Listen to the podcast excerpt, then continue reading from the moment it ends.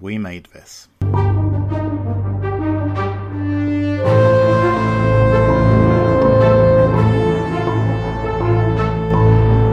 Hello and welcome to Frame, part of the We Made This podcast network. We are the podcast that take two seemingly unconnected films and slam them together like a falling star and a walking cadaver. I'm Andy Williams. And I'm Sean Wilson. And this week, we've got a special guest on the podcast. We have the co-programmer and founder, or one of the founders, of the Forbidden Worlds Film Festival, as they're going into the second version of The Big Scream. We've got on the podcast Anthony Nield. So welcome to Frame, Anthony. Hello. Thank you very much for making the time to come on with us. I know it must be an extremely busy time with the festival less than a week away at this point. Yeah. This time next week, it'll all be done. I mean, how does that feel? So one of the things that we decided for this particular festival, so this is now our fourth, and we started off, we did a 3-day festival, and then we did a 3-day Halloween festival. Mm-hmm. And then for our big one in May, we then did a 4-day festival this year. Mm-hmm. Where we showed, I think, 19 films. Wow. Plus some short films as well, plus had various introductions and some guests. One particular lengthy introduction as well, I remember. Oh, which is awesome. Sir Rennie of Harlan, that was absolutely memorable. Amazing. Yeah. Yeah. So basically, we then just kind of figured that because we'd done so much, and also this thing where as soon as one festival ended, we had to start planning the next one. Because we would have 6 months and we would have to, find 19 films, get in touch with the talent, make sure we could get the rights to license them. All of the stuff that goes into the festival, just in terms of the programming side, let alone, traders and, all of that stuff that goes on behind the scenes. Mm-hmm. So we just decided that for October, even though it was called The Big Scream, this would actually be a smaller scream. Of just 2 nights, after dark, as it were, beginning at 5, 6 p.m., 3 films from the 80s and 90s, like a bam, bam, bam, there's your entertainment, bam, bam, bam, there's your entertainment, festival's done. Yeah. So hopefully it shouldn't be quite so... I mean, obviously, the people who attend love it, and they so many people get passes for the whole weekend. Mm. But for us, it's very, very, very tiring. So this will be, a bit nicer... Hopefully, won't be so damaged by the end of it. Because I remember talking to you, Ty, and Tessa after the one in May 2023. We should say Ty and Tessa have both been on the podcast. Well, and all 3 of you were understandably exhausted. And I said, "So are you going to do another one?" And all of you kind of looked at me and went, "So I'm really glad you brought it back." Gluttons for punishment. So, again, thank you for coming on. People can still buy tickets. Check the website for any ticket availabilities. Yep. You can see it at forbiddenworldfilmfestival.co.uk. The website is within the show notes, so just click through and get your tickets, and you'll be able to see the latest availability there as well. So we've got 2 of the films that will be on at the festival, so people can come and see them on the IMAX. And Anthony, you've elected to go first to talk about a baptism of fire onto Frame to Frame. So tell us a little bit about the plot of Night of the Creeps. So Night of the Creeps is a comedy science fiction horror. And it begins in 1959 in space with a bunch of aliens, very rubbery aliens, mm-hmm. in their spaceship. And then one of the aliens escapes, lands on Earth. At the same time on Earth, for some reason, there's a escaped lunatic with an axe. Mm-hmm. And various teenagers from a frat house. And all of this kind of combines... Oh, it's really hard to explain this bit. And this is just the prologue. So the alien crashes to Earth and it's able to possess the bodies of humans. Meanwhile, there's this axe murderer going on and all the rest. And then there's like some death and whatnot. And then, boom, we're in 1986. Hmm. There's a couple of nerdy teenagers who are trying to get into a frat house, but they can't because they're too nerdy. They're a bit weird, like the Weird Science kids. And for some reason, they find a lab in the university where they managed to unfreeze the teenager from the 50s who was possessed by the alien slug. And for some reason, they also decide that they will thaw him out, and then chaos ensues. This is all just the first 10 minutes or so, and then obviously there's another 80 minutes of shenanigans. Of you know, interesting stuff. Can I say shenanigans is a brilliant word to use to describe what happens in this film. Well, considering it starts in the 50s, it feels aptly appropriate. Yeah, it does. Yeah. So it was both Sean and I's first time watching this. So when we've had Ty on in the past, I've often been accused of not quite getting the register of the movies that have been elected. And what, Deep Rising, you mean? Yeah, no, I didn't get Deep Rising. That. Yeah, well, yeah. You know, sorry, I was expecting Titanic. It was advertised as Titanic meets Aliens on the poster anyway. That's by the by. But then, as soon as in this prologue you saw the rubbery aliens, I went, "Oh no, okay, I'm completely on the register already. I know exactly where this is aiming to be." And for me, I just found it to be a very loving ode to sort of like a Roger Corman or a 50s schlocky sci-fi, and it's cheesy, and it's. I actually found it quite funny, and it's got a certain element of horror in it as well. I had a great time. I thought it was fantastic. Anthony, I know you've gone back to it for the pod. How do you see it now? I mean there's so much going on. I don't think anybody could ever say they were bored by it. I think you're definitely right about the whole 1950s thing. I think like there was a lot of nostalgia going on in 80s American filmmaking during the decade anyhow. Obviously things like Back to the Future were harking back to the 50s. Yes. I think a lot of the horror filmmaking that was going on, films like Gremlins, films like Killer Clowns from Outer Space, were all harking back to the films which the directors had first seen on TV. And a lot of those were the Roger Corman films, or as we see in the film itself, Plan 9 from Outer Space, where at one point some of the characters are watching that. And Fred Dekker, the director who also wrote the screenplay, he's said that the whole film was an homage to those films that he saw growing up when he was first becoming aware of cinema and falling in love with cinema and deciding he wanted to become a filmmaker. And I believe that also he wanted to do the whole film in black and white originally to make that really explicit. But all we get instead is the prologue with the, the 50s prologue in black and white instead. Yeah. But Sean, you said you won a bet when you said no one could be bored. Are you telling me you were bored? I hate to say it, but yeah. I really like the prologue. Ironically, the bit in black and white. Because I thought, oh, okay, this is off to a good start. We've had the brief colour bit with the rubbery, squidgy alien space slugs get loose, land on Earth. They happen to land on Earth during the 1950s rock and roll era. I'm like, oh, great, okay, I like this. Random axe murderer. And then the rest of the film starts. And I was like, oh, okay.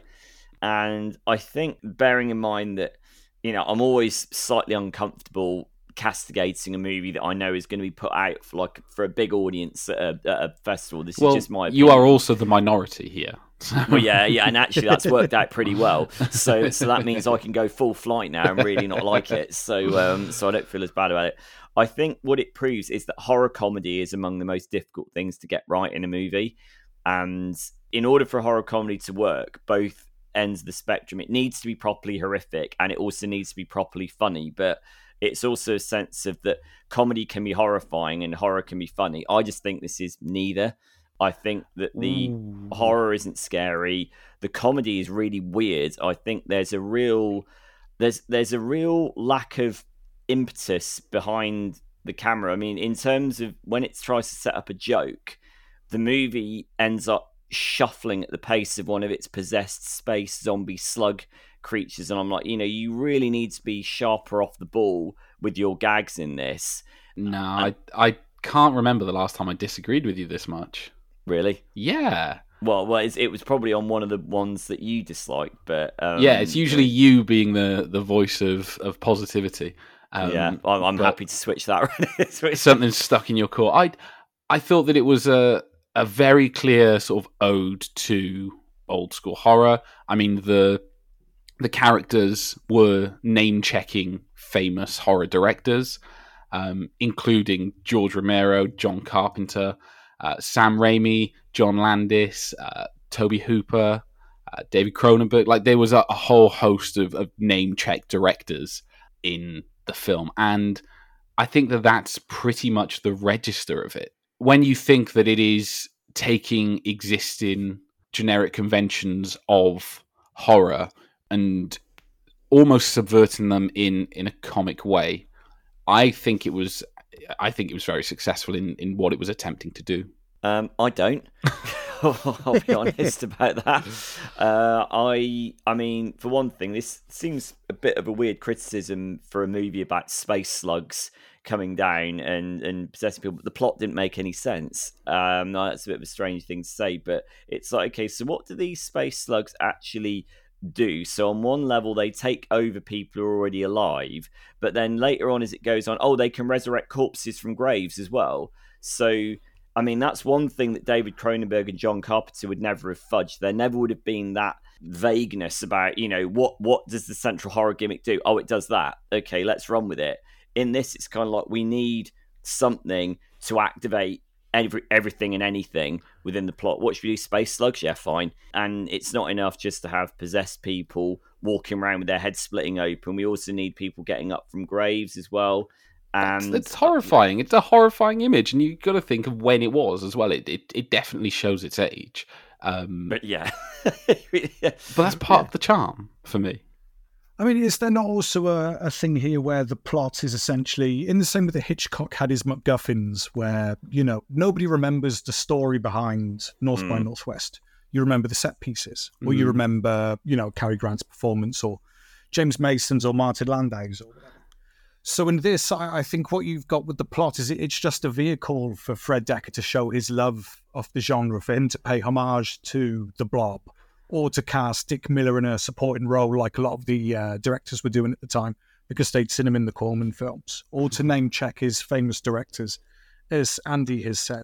I don't think anybody's really there looking to, you know, follow plot point A to B to C, and, you know, to see how coherent that is. I think in the moment... exploding heads and flamethrowers and slugs and all of that business. That's what it's about. Absolutely. I think the intentions of the movie are completely sincere, and I do think it was a sincerely intentioned homage to the movies with which Fred Dekker grew up. I just don't think the execution is there. I think that the makeup effects are terrific, and I think what it does remind me of is that prosthetics really hit their peak in the mid to late 80s. How many times recently have we said the word tactility? And this has got tactility. I'll give it that. Yeah, it feels delightfully scrunchy at moments. Yeah, slimy, splattery, gooey. It's. I mean, I don't know. I mean, presumably you guys have seen the James Gunn movie Slither. Which, having watched Night of the Creeps, I'm like, wow, Slither took so much from this. And the whole space slug gets inside you and takes over that really creepy idea. Well, I'm assuming that because James Gunn is obviously a student of these kind of movies. He is. So with all of this in mind, how are you able to pick this kind of movie for opening a festival? Is it just a case of this will set the right tone of this is where we want to go?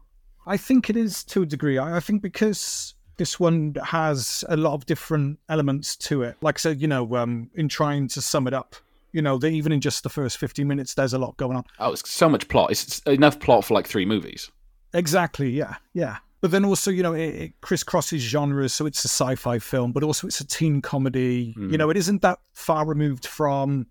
I mean, well, actually, it is quite a bit far removed from, but there are certain elements which are similar to, say, Revenge of the Nerds, Weird Science that I already mentioned. So, you know, that the kind of John Hughesy kind of stuff that was going on. So you've got that going on as well. Then, obviously, you've got horror, and that horror works in various ways as well. So you have Tom Atkins playing the cop. Yes. Who, of course, was in films like The Fog, Halloween 3 he was in as well, wasn't he? The one about the killer dolls. Of course, which I really like. I like that. It's underrated. So you've got the kind of... I mean, I wouldn't say it was serious. I mean, but his kind of performance is so laconic, is so dry. Did you not find any humour in that at all, Sean? Up to a point, yeah, I find that, you know, there is, I mean, we need to be careful here because people will come and see this at Forbidden Worlds who might not have seen it. There is a development involving Tom Atkins' character, which I suppose one could say comes out of left field, but it does actually have a connection. But I'm like, yeah, but that just feels like a bit of a distraction from all the space sluggy stuff, from all the gruey. So, I mean, yeah, Tom Atkins is the one who I think who gets the register of it. I have to say I found the central team performance is very, very underpowered and not satirically heightened enough for my taste. It's almost like the performances have been kind of dialed down from where they should have been. I think Tom Atkins gets the register. I mean, he's obviously a more experienced actor, which makes sense. I think you've got to look at what movies it was looking to take off. Movies like The Blob, movies like Plan 9 from Outer Space, those, the original thing, like those 50s schlocky horror movies, that's where this lineage lies and that's where these performances lie.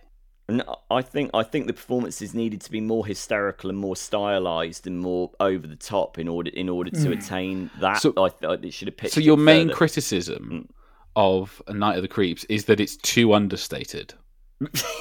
Which, given the nature of the movie, is a bit strange. But yes, I think.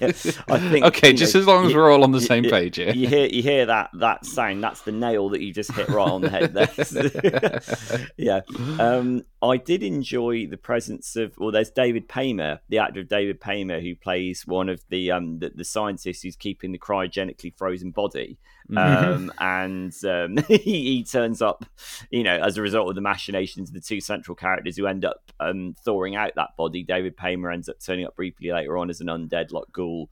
I did enjoy that. I did enjoy the presence of Dick Miller because Dick Miller improves everything, even in just a few minutes. Mm-hmm. In America, they call them character actors. In Britain, we call them actors. Yes. Yeah. I'm running adrift on positive things to say. No. Well, let's jump then to the... Because you've always got a positive thing to say about a score. So this was done by Barry Devorsen, who you may well know as the person behind the soundtrack to Xanadu. Yeah, I'd actually forgotten about that until you said it. There's no Xanadu in this. I mean, he also did the Ninth Configuration and the Warriors, but you know, Xanadu's better. Yeah. The score is successful in its intentions to sound like to be a simulacrum of John Carpenter and the like. You have that steadily pulsating like electronic beat. That is intentionally stripped of all humanity, which is appropriate given the themes of the movie. I think it's effective in its pastiche nature. Would that the rest of the movie came up to that level. I mean, we should say that the movie is produced by Charles Gordon, who was the brother to Lawrence Gordon, who enjoyed, you know, huge success with the likes of Die Hard and Point Break and things like that. It's interesting, Anthony, you said that the whole film was originally going to be in black and white. If the whole thing had been in black and white, I think that might have transfigured it for me. That might have announced the satire of it more obviously to me. I think the problem is when it went into colour, it became just another late 80s sort of shuffling undead zombie movie that wants to throw back to other movies, but I didn't think did it particularly well. I'm aware I'm coming across as being really harsh here.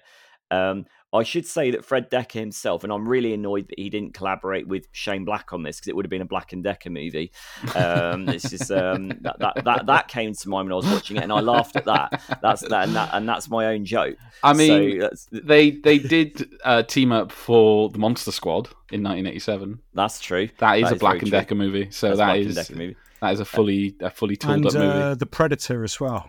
Oh, yeah, that didn't work out very well. Yeah, anyway, I've been critical enough of his... But can I just quote Fred Dekker here, where he himself said, it's an odd movie. It is an odd movie. He said that himself. I mean, I agree, it is an odd movie, but... It's just not a bad movie. No, it's a little bit of everything. I think it sets out... It achieves what it sets out to do, and you have to judge a film on its own merits. Like... I'm frankly astounded that, Anthony, you managed to get the name Hitchcock and North by Northwest in whilst we've been talking about Night of the Creeps. He also gets to Hitchcock reverse zooms in the film as well, though, you know, from Psycho. Mm, yes. I think, you know, I think he had a bit of Hitchcock in mind as well, did Dekker. Yes. Oh, absolutely. I mean, he's the... When you look at what Hitchcock managed to do for thrillers and for horror movies, especially with Psycho, then, yeah, he's still on that Mount Rushmore. Mm. But, yeah, I quite enjoy how baffled Sean is by most things, so this being one of them. I mean, if it's not modern day technology and how young people speak, it's Night of the Creeps. It's one thing or the other. Well, mainly I want to ask, it's just to get an idea of the kind of comedy horrors that Sean does like, considering that he thinks it's so difficult. But also, if he could specifically talk about any from the same era as Night of the Creeps, because it could be that he just has a blind spot for, you know, the kind of tone that they were doing in the 80s. I mean, obviously, The Monster Squad, Fred Dekker's next film, is kind of an obvious one.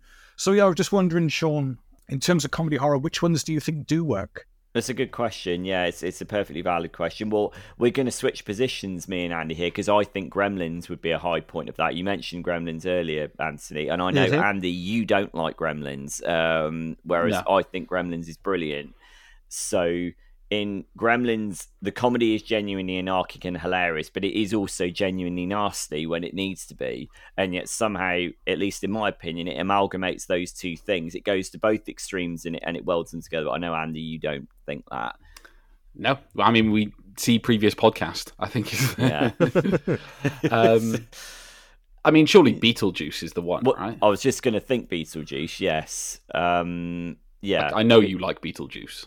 Yeah. Beetlejuice would be up there as well. You've said it 3 times now, so he's coming. I've seen The Exorcist 160 times and it keeps getting funnier. What else something like Evil Dead, you know, obviously beginning of this decade, of the 80s. I mean, Evil Dead's, I guess, different to the other two, but the other two were a far more high-budgeted, mainstream horror comedies, whereas... Yeah, I get the feeling that's not where we are with Night of the Creeps. Well, Evil Dead 2. I think Evil Dead 2 is probably a better example then for that. Can I just quote the a review from Nigel Floyd for Time Out, where he also criticises the sloppy direction. So I'm not the only one, and at least I wasn't that harsh. I mean, yeah. Where do you sit on like Tremors and those lower budgeted versions and, you know, your Brain Damage and these sorts of things? You mean Brain Dead? No. Yeah. You mean the Peter Jackson movie? No. Brain Damage, the Frank Henenlotter film, the fellow who did Basket Case that we showed last year. Oh, I don't think I've seen Brain Damage. Apologies for that. I haven't seen Brain Damage. I really like Tremors. Tremors is terrific. It's got Kevin Bacon and giant worms in it. What's not to like? And unless Kevin Bacon has giant worms, in which case you need to take him to the vet. Speaking of black and white films, so there were 2 films in the early 80s, Forbidden Zone, which was like the Oingo Boingo fellas making their own little weird homage to the 50s, which Danny was kind and of Elfman. Yeah. And then there was also Nothing Lasts Forever, which is now a very hard film to see, but was shown once on the BBC in the 90s. And this had Zach Galligan from Tremors in it, plus various cameos from people like Bill Murray. And that, again, is throwing back to earlier films.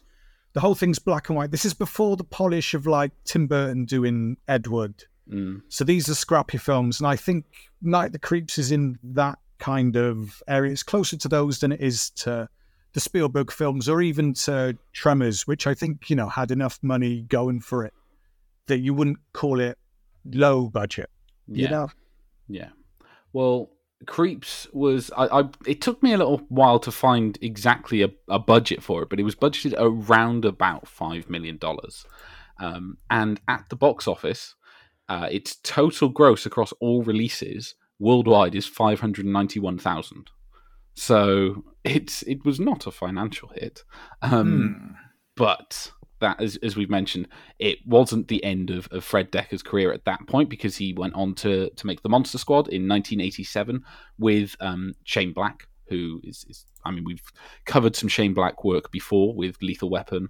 We also did The Nice Guys, didn't we, Sean? Yes, yeah. And I made that issue because...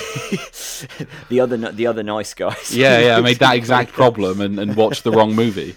It's such a generic title, but a great film. Yes. Can I just say, in reference to Night of the Creeps, I do want to stress there is a real, even irrespective of what I think about the film, there is a real pleasure in watching practical prosthetic makeup effects being deployed by a director like Fred Dekker. There is, because the same year as this, Chris Wallace won an Oscar for The Fly. We've spoken about The Fly on this podcast, and some of the most extraordinary makeup effects ever. In the year after, you had Hellraiser, which is, at the time that we're recording this, is getting a 4K re-release in cinemas. I do want to stress that I do really enjoy that. Yes.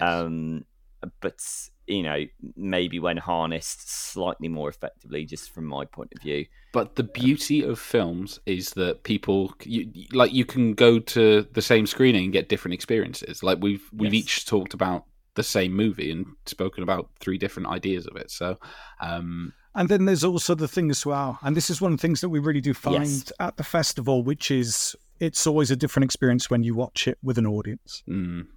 Yes. Especially this type of film as well, which generally encourages a vocal reaction from the audience. Well, yeah, I was going to ask you about that, Anthony. Like, what is it about horror and cult sci-fi and thriller movies that you think works in a communal live audience like that? I think there is that thing of the kind of the snowballing of it. I think there's a thing that as soon as somebody jumps, for example, or somebody laughs, or somebody... breathes in. Or when I watched Nope with an audience, there was a bit where, they think the aliens have come into the stables. Oh, yes. Yeah. And he punches the alien. Yeah. And then it's revealed that it's not actually an alien. It's a kid. And somebody did a really nervous laugh after that because they'd obviously been really, really tense. And that then kind of triggered everybody else in the audience to then, it was okay for them to vocalize their reaction to the film. And the film became much more enjoyable by that point because you kind of felt that everybody was together. Yeah. So I think there's some of that. I don't know if either of you went to our screening of The Tingler that we did last Halloween. I didn't know. That was amazing. For this one, and again, this is harking back to 50s B movies and all the rest. So we have William Castle, who wasn't quite Roger Corman, but in a similar kind of school of filmmaking. But his thing was showmanship, and he would bring the showmanship into the auditorium itself. So when we did our screening of The Tingler, we literally went to the manual, the actual manual that was published for exhibitors, on things that theatre owners could do when they show The Tingler. So we had a fainter planted in the audience. And they, ran down the stairs and they screamed and they fainted right in front of the screen. Me and Ty were dressed up in white coats. We came up with a stretcher and stretchered her away. A Tingler emerged from the shadows and went over the screen. Now, whilst all of this is going on within the film itself, you've got Vincent Price, who's the lead actor in the film, telling the audience that a Tingler is loose. And they have to do this, that, and the other, and, be calm. And basically, the way you get rid of a Tingler, or you paralyze a Tingler, is by screaming. So he basically implores the audience to scream. Brilliant. And everybody in the audience screamed. And that kind of communal... I mean, this is obviously like a writ large thing because, it's actively encouraged that everybody screams at that point. But that sense that everybody at the same point decided to do that because we were worried that, potentially people would think we were possibly ruining their experience by being silly buggers during, the final stages of the film. Mm. But everybody was into it. And I think that sense of knowing that the other, 150, 200 people who were in the room with you are all feeling the same thing is just a wonderful thing. And we looked at reaction online afterwards, And there were some people who said, you know, the film wasn't great, the plot wasn't brilliant, all of these kind of things. But they had the best cinema experience they'd ever had in their life because it had that, you know, this group thing going on. So I think that's what it is. Obviously, the Tingler is an extreme example. But if you've got everybody jumping at the right places, laughing at the right places, and all of that kind of thing, then, you know, that's a wonderful thing to be sat amongst. Well, we're going to move now to the end of the festival. We're going to jump to the final movie that you're going to show, which was released in 1987, starring the star of Twin Peaks, a damn fine actor, if we do say so ourselves, Kyle MacLachlan, in The Hidden. So, Sean, tell us a bit about The Hidden. Yeah, not to be that person. It was a few years before Twin Peaks, but I know what you mean. Come on. Sorry, that's just being pedantic. That's what he's most famous for. Give me a break. Yeah. Year after Blue Velvet, but just before Twin Peaks. But yeah, you're right. So he's still a damn fine actor. He is still a damn fine actor, and I think he's very good in this. So directed by the magnificently named Jack Scholder, we have, starting off, we have a man called Jack DeVries, a person with no criminal record, goes absolutely hog wild in a Los Angeles bank, kills several people, and then engages in a massively extended and I think actually quite well staged car chase sequence. This appears to be completely senseless, and he's then shot. He crashes his car. He's taken into hospital at the same time that Detective Thomas Beck is greeted in his department by FBI Special Agent Lloyd Gallagher, played by Kyle MacLachlan. Beck is played by Michael Nouri, and effectively Gallagher is a man on a mission because he reveals to Beck that DeVries, the man who has just been taken into police custody in the hospital, is a person whom he has been tracking for a very long time. And again, I need to be careful about how much of the plot I give away with this, bearing in mind this is the last film of the festival. I don't necessarily want to give it away. Yes, there are developments that occur that we will be unable to explain on the podcast, so we're going to try and talk about them without directly talking to them, I guess. Well, I was going to ask about that, because one of the things about this movie is it gives away a huge plot development within the first 15 minutes, and I'm sure you guys know what I'm talking about. There's a scene in a hospital where, I mean, I think because this occurs very early on, I think I can give this bit away. I think that's the premise. I think it's fine. I mean, also, it just ties in with Night of the Creeps as well, doesn't it? Because it's essentially the same thing. Yes, it's true. Yeah, it's true, actually, yeah. So Gallagher reveals that he's been on the trail of DeVries for a while, or is DeVries at his actual identity? And then we cut back to hospital, and DeVries wakes up and he takes off his life support. He approaches the man in the next bed called Jonathan Miller. A giant space slug then emerges out of DeVries' mouth, enters Miller's mouth, and then you realise, oh, okay, so what we're dealing with here is some kind of hideous alien parasite space slug, which connects it back to Night of the Creeps in a thematic way, which effectively takes over people's brain stems and turns them into complete raving, murderous sociopaths. And effectively, this alien slug thing informs the host of exactly what it wants, and the possessed individual will then go after that thing, no matter who stands in its way, no matter who gets hurt, no matter who gets killed.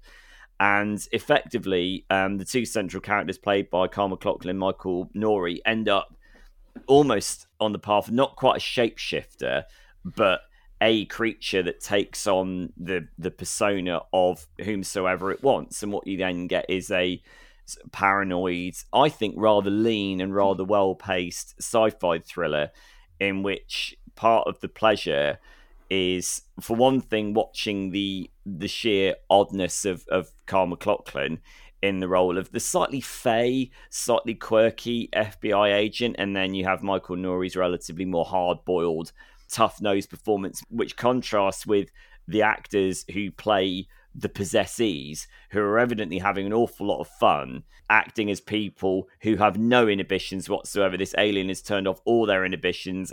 Everything's up for grabs, you know, murder, theft, Grand Theft Auto, robbery. And the two, the cop and the FBI agent, basically have to jump into action to prevent this thing from leaping from one body to another. And that's as far as I'm going to go with the plot.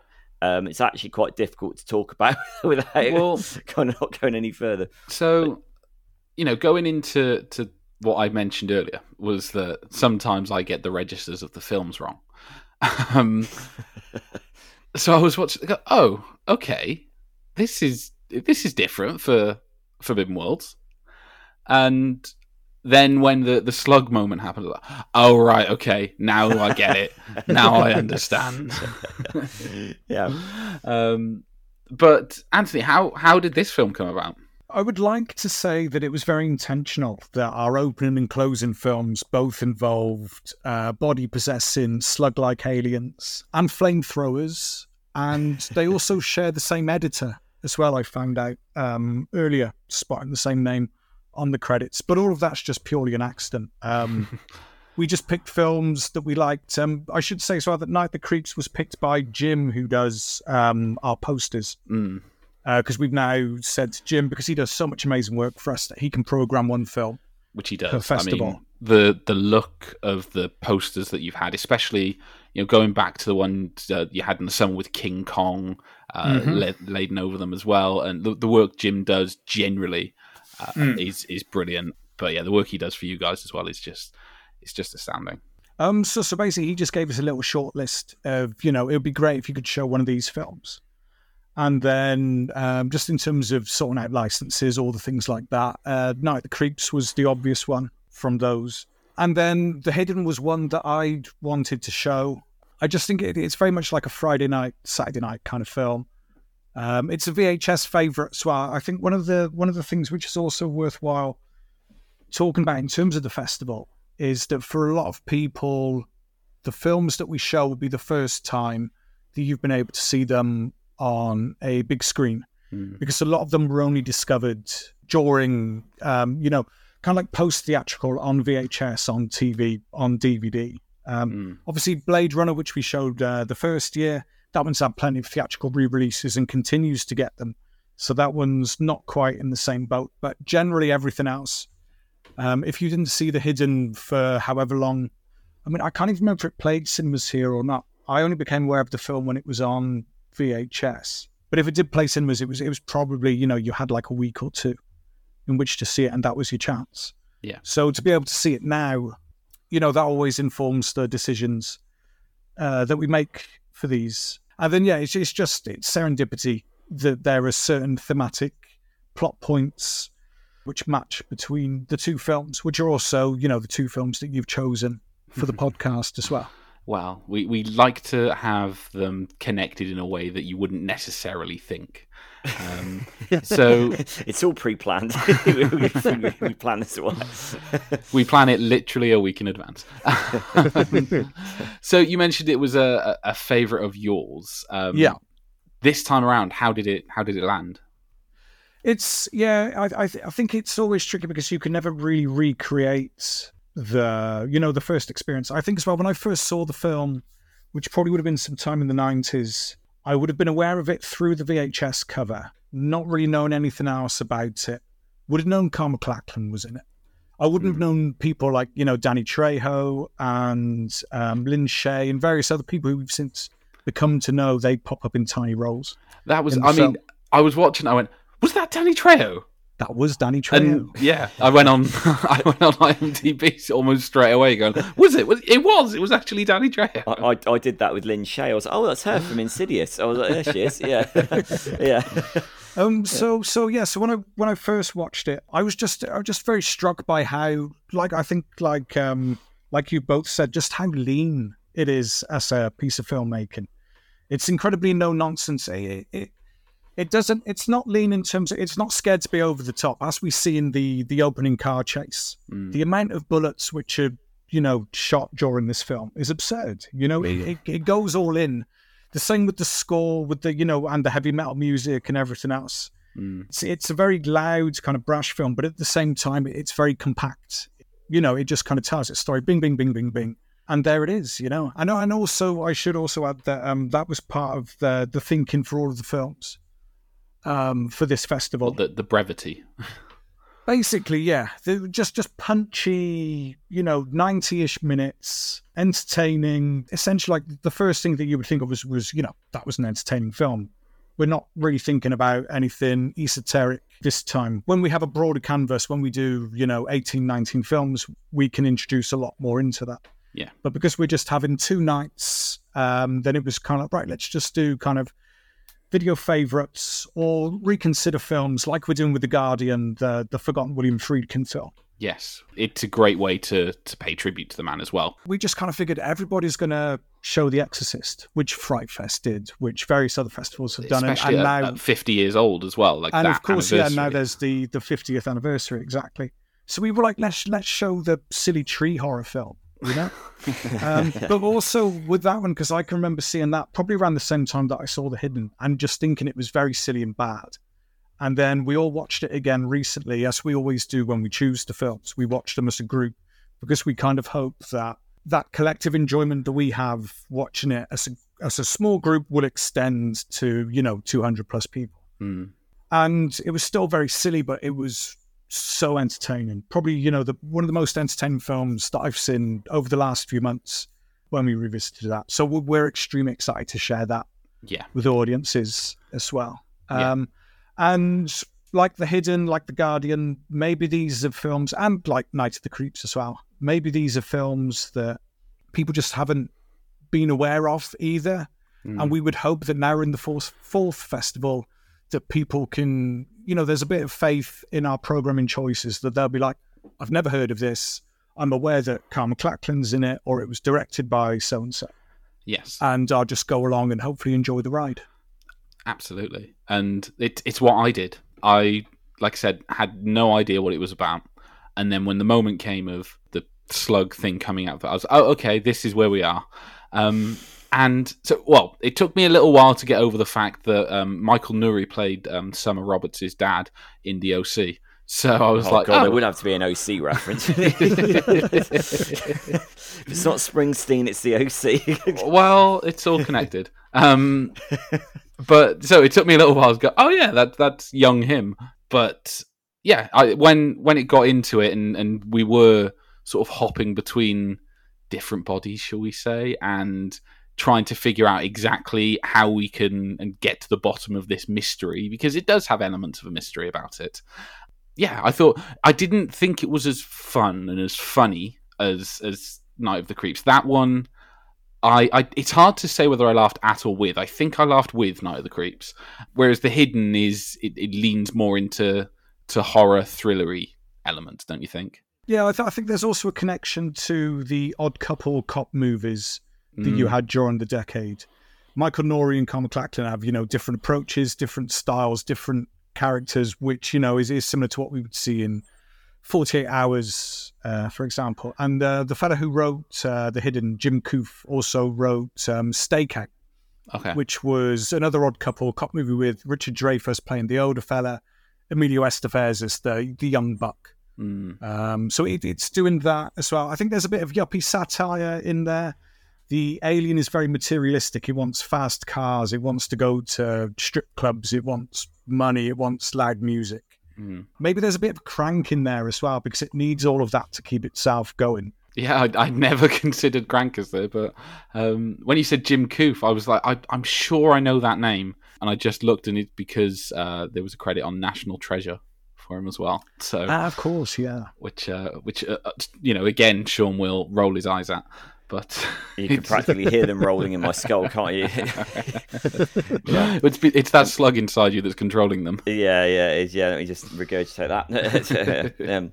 But can I just say, I think this film gets everything right that Night of the Creeps got wrong, in my opinion. I really enjoyed this. I thought, I've never heard of it. As I said on the trail episode, I've got no relationship with it whatsoever. But you trusted in the faith of the guys of the Forbidden World Film Festival. I did. I always trust in the faith of you guys, and I think, in this case, I really, really enjoyed this. It is effectively police procedural movie crossed with an alien invasion movie. It's a pre-X-Files movie, because the X-Files started 6 years after this. Yeah. It is an X-Files episode, effectively, before the X-Files even existed. But I love that. There's no weird smoking man in the corner, though, was there? No, there was no stretchy mutant coming down the chimney by the name of Toombs, and I really enjoyed this. I thought it has got a terrific sense of pace. There's no fat on it. I like the fact that, I think, Anthony, you alluded to earlier, it has a kind of grounded feel in spite of the outlandish nature of the plot, because for the vast majority, outside of two scenes, you don't see what's driving the hosts. You know, it's just from the outside, they just look like sociopathic human beings, which I think that's actually quite a clever device, just to get people behaving oddly, abhorrently, murderously in a variety of shocking contexts. And then that contrasts with the odd couple chemistry between MacLachlan and Nouri. And, you know, Kyle MacLachlan, again, I'll go back to that word, he's got a very fey, strange quality to him. And then there are, his backstory is teased out, and then Michael Nouri's character really doesn't trust him at first in the classic buddy cop fashion, and they start to form a bit of a connection together. And then it's basically the straight-laced reaction of Michael Nouri's character. Say what? What are you telling me is happening here? And I thought that was played really well. I really like that. Well, that's it. We kind of need to preface of just say again. There is other things that go on in the movie. There is significantly more that happens that we don't want to go and spoil. We want you to go and see it on the biggest screen possible, which will be the former IMAX in Bristol at the Big Scream, which will be on Friday the 13th of October 2023. The 6 movies that will be on show, so 3 on Friday, 3 on Saturday, will be Night of the Creeps from 1986, then Mimic from 1997, which is the director's cut. Anthony, you alluded to The Guardian being shown at 9:30 on the Friday as well. Then moving into the Saturday, we've got at 4:30 Arachnophobia, which we recently did Alive, which was the follow-up movie from Frank Marshall, or the next movie he directed. Then at 7 p.m, you've got Christine, which is the 40th anniversary re-release premiere from 1983, and this movie, The Hidden, at 9:30 as well. So 6 movies. I've not seen all of them, so I can't speak to their quality, but I trust you guys that they will be 6 movies where, even if you don't necessarily like all of the plot machinations, there will be fun to be had in all of them, I'm sure. Tickets are still available on the Forbidden Worlds website, which is forbiddenworldsfilmfestival.co.uk.